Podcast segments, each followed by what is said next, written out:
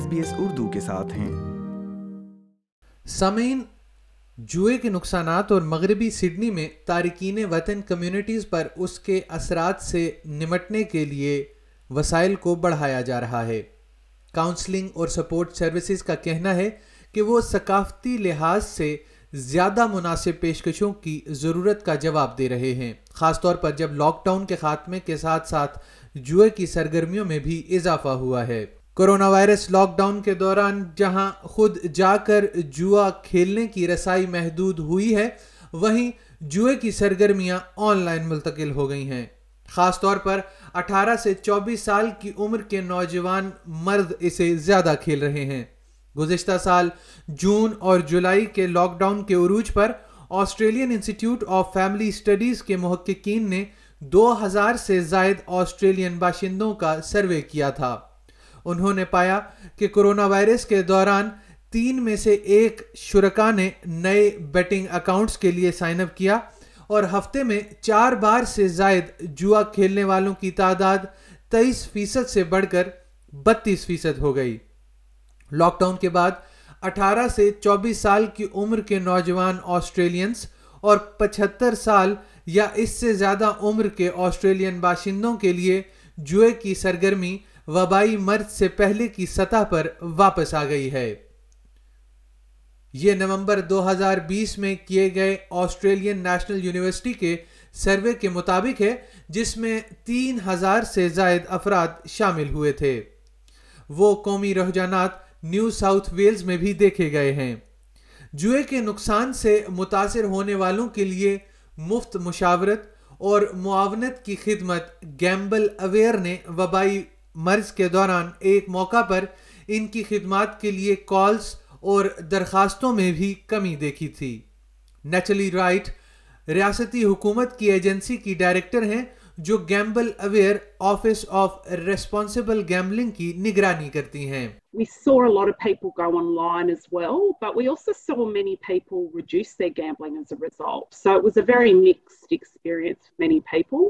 We also saw our services drop. So we had a less people seeking help during that period as well. So it's been very mixed, but what we did see was as things started to open up again, a lot of people did go back to gambling and therefore needed that support. So the other real shift that we've seen is a willingness for support online, so via video conference and on the phone, whereas 3 years ago it was very face-to-face driven. 2018 میں تقریباً 35% Australian بالغ افراد یعنی 6.5 million افراد نے house income and labour dynamics in Australia HILDA کے survey کے مطابق ایک ماہ میں 1 یا زیادہ جوئے کی سرگرمیوں پر رقم خرچ کی۔ اس تعداد میں سے ایک اندازے کے مطابق 1.33 ملین لوگوں کو جوئے کے زیادہ سنگین نقصانات کا سامنا کرنے کے خطرے میں ہونے کے طور پر درجہ بندی کیا گیا تھا۔ رائٹ کے مطابق اس وقت جوئے کے اعداد و شمار میں تارکین وطن کی نمائندگی سب سے زیادہ ہے۔ Of those people that are problem gamblers, around 20% of those are from cultural backgrounds. So it's really important that services are provided to everybody in New South Wales, and we've got really high proportions of multicultural communities throughout the state. اس service نے ان clients کے لیے service میں توسیع کی حوصلہ افزائی کی ہے جو انگریزی کے علاوہ دوسری زبانیں بولتے ہیں۔ ذولسانوی مشیروں، ترجمانوں اور کمیونٹی ہیلتھ فراہم کنندگان اور Western Sydney local health district کے ساتھ شراکت سے مدد کے خواہاں لوگوں کی تعداد میں اضافہ متوقع ہے۔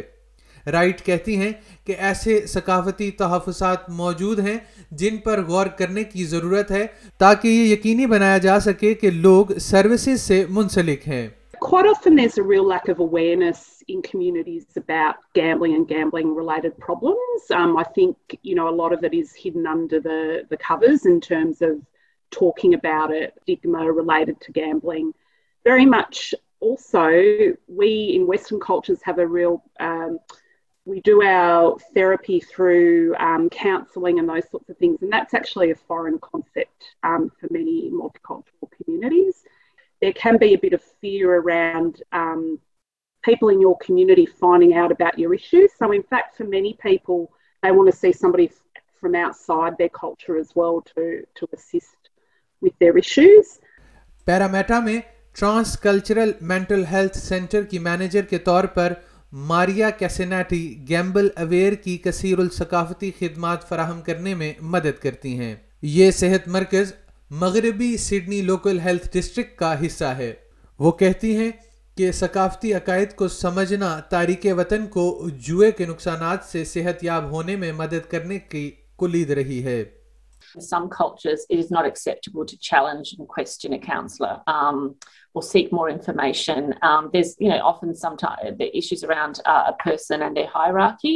They're more used to being informed of what to do. So there's all those differences. So understanding the client's cultural context is very, you know, is essential to the work that we do. So, for example, with relation to gambling issues, there's stigma and shame often attached to people seeking help or even gambling.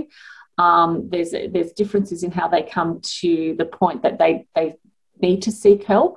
Ms. Cassinetti کا کہنا ہے کہ service فراہم کرنے والے جوئے کی سرگرمی لاک ڈاؤن کے بعد دوبارہ شروع ہونے کے ساتھ ہی اپنی خدمات میں مزید مانگ کے اضافے کے لیے خود کو تیار کر رہے ہیں. So even with limited access, gamblers returned and reportedly they spent more on gambling comparatively to previous years. What's particular to Western Sydney is our diversity. So it's about reaching diverse communities and communicating safe messaging around problem gambling and linking them up with services where that's important.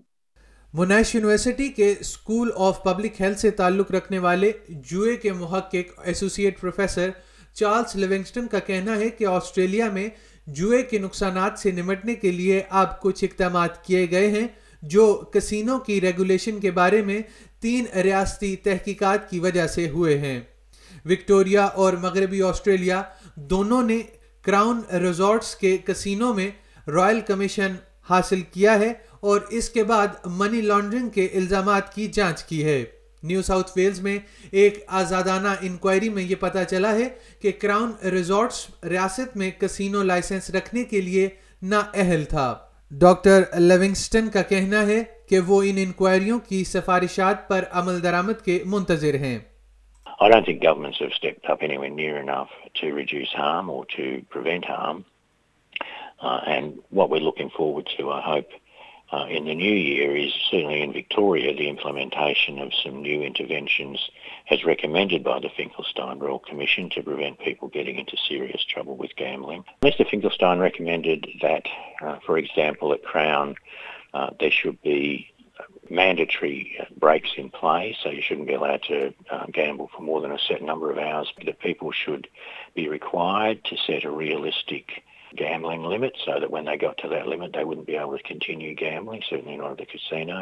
ان کا مزید کہنا تھا کہ جس چیز کی سب سے زیادہ ضرورت ہے وہ ایک ٹھوس نقطہ نظر کی ہے جو صحت عامہ کے لیے ہو اور جیسا اس سے قبل تماکو سے نمٹنے کے لیے استعمال کیا گیا تھا تاکہ لابنگ کے اثر و رسوخ کا مقابلہ کیا جا سکے اور روک تھام اور نقصان کو کم کرنے پر توجہ دی جا سکے. We know that we can certainly change it and it has been changed over the last 20 years, there's no doubt about that. We've got a better situation now than we did in Victoria when it was, you know, unleashed.